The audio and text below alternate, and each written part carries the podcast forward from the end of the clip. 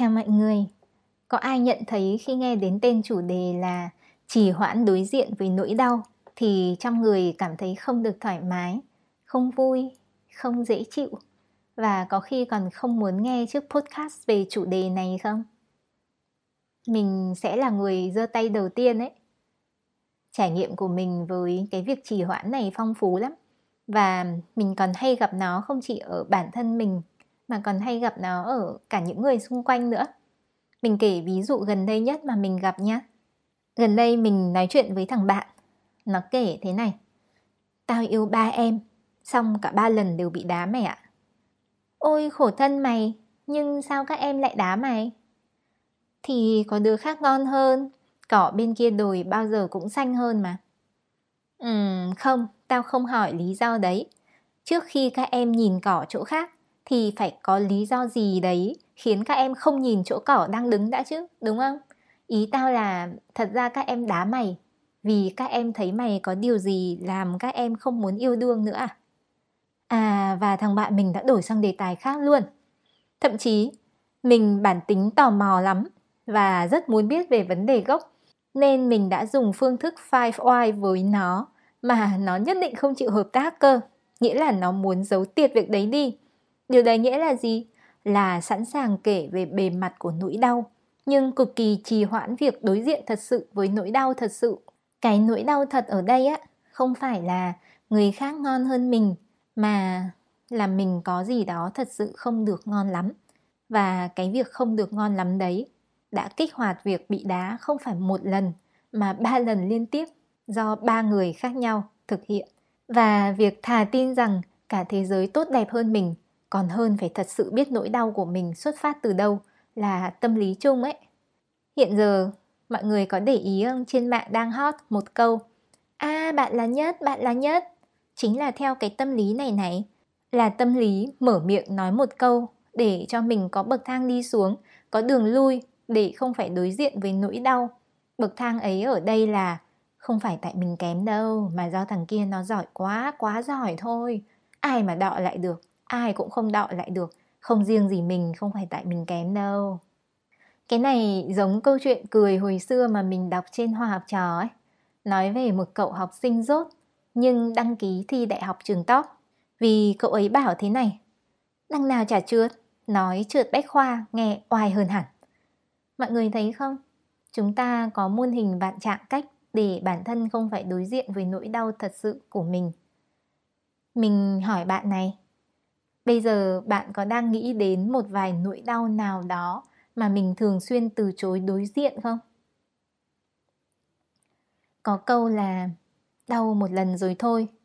Biết là thế đấy, nhưng mấy ai dám chịu đau một lần rồi thôi cơ chứ? Chưa kể, chúng ta còn có thể có tâm lý ôm ấp nỗi đau và vô thức hạnh phúc khi chìm đắm trong đau khổ. Vì khi mình đau khổ á, cơ thể sẽ tiết ra một chất khiến mình được rơi vào trạng thái hạnh phúc. Nên có những người có cơ chế nghiện đau khổ ấy. Quay lại việc trì hoãn việc đối diện nỗi đau nhé. Việc này rất phổ biến và bình thường thôi. Trong chiếc podcast số 23 của Biết Bay, mình có nói về việc vào một ngày tâm trạng tồi tệ đến mức tệ nhất, khi không chịu được nữa, không trì hoãn được nữa, mình mới bốc bản thân dậy để ngồi thiền Vipassana. Nghĩa là không phải mình không có phương thức tự làm lành cho chính mình đâu. Nhưng một người có nhận thức về tự làm lành mà cũng trì hoãn đến thế, thì người khác còn trì hoãn đến đâu nữa?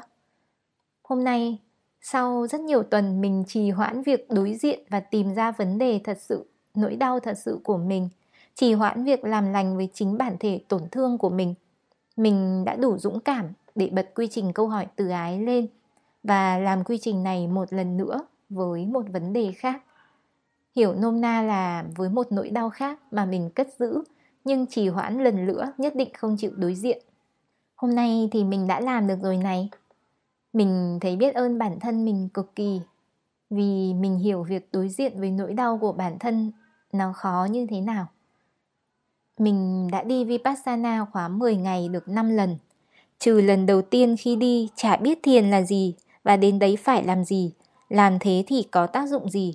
Nói chung, trừ lần đầu như một tờ giấy trắng tinh khôi, tất cả bốn lần sau đó, để hạ quyết tâm đi lần nữa, mình đều phải lấy tất cả can đảm và dũng khí ra để ra được quyết định. Vì khóa thiền 10 ngày Vipassana là 10 ngày trọn vẹn mình ngồi đối diện với cái tâm chân thực nhất, không đổ bảo hộ, không lý do, không biện minh, không trốn tránh nổi. Tất cả các nỗi đau, các tổn thương, các câu chuyện cũ bị phủi xuống gầm giường gầm tủ bao nhiêu năm đều sẽ sống dậy, chạy nhảy vui đùa rất sinh động xung quanh mình trong cả 10 ngày. Đấy với mình luôn là màn đối diện cần nhiều dũng khí vô cùng. Vì thế nên mình nghĩ là mình hiểu bạn khi bạn có cơ chế chỉ hoãn việc đối diện với lý do thật sự gây ra tổn thương cho mình. Và còn có rất nhiều cơ chế vô thức khác níu kéo lại khiến bạn không muốn buông tay với những tổn thương, những vết sẹo cũ mà có thể chính bạn cũng không nhận thức ra được ấy. Hôm nay mình đối diện với vấn đề của mình và mình cảm thấy biết ơn bản thân vì đã gạt bỏ mọi lý do để thật sự làm lành với chính mình trong vấn đề đó. Mình muốn chia sẻ với bạn rằng việc trì hoãn là bình thường, nhưng có những thứ làm luôn đi sẽ tốt hơn là cứ chôn vùi ở đấy. Mình có một vài từ khóa có thể giúp bạn xử lý vấn đề của bản thân. Bạn cần tìm hiểu thêm thì Google Search sẽ giúp bạn nhé. Các từ khóa ấy là, một, Khóa thiền Vipassana theo dòng của thầy Goenka 2. Ho'oponopono Phương pháp chữa lành rất đơn giản và siêu hiệu nghiệm của người Hawaii cổ Đọc thế nào thì viết y như thế nhé Ho'oponopono 3. Workshop quy trình câu hỏi từ ái của chị Trần Minh Hảo Hiện giờ thì mình mới nhớ ra ba cách này thôi Lúc nào nghĩ ra thêm mình sẽ tiếp tục chia sẻ với các bạn nhé. Mình hy vọng trên hành trình phát triển của bản thân, bạn sẽ dần dần vượt qua được những lần trì hoãn đối diện với nỗi đau để trở nên bình an và hạnh phúc hơn. Mình xin được san sẻ với bạn sự bình an và hạnh phúc mình có được sau khi làm xong quy trình câu hỏi từ ái một lần nữa và làm lành được với vấn đề của bản thân mình. Cảm ơn bạn đã lắng nghe chiếc podcast này của Viết Bay. Tạm biệt bạn.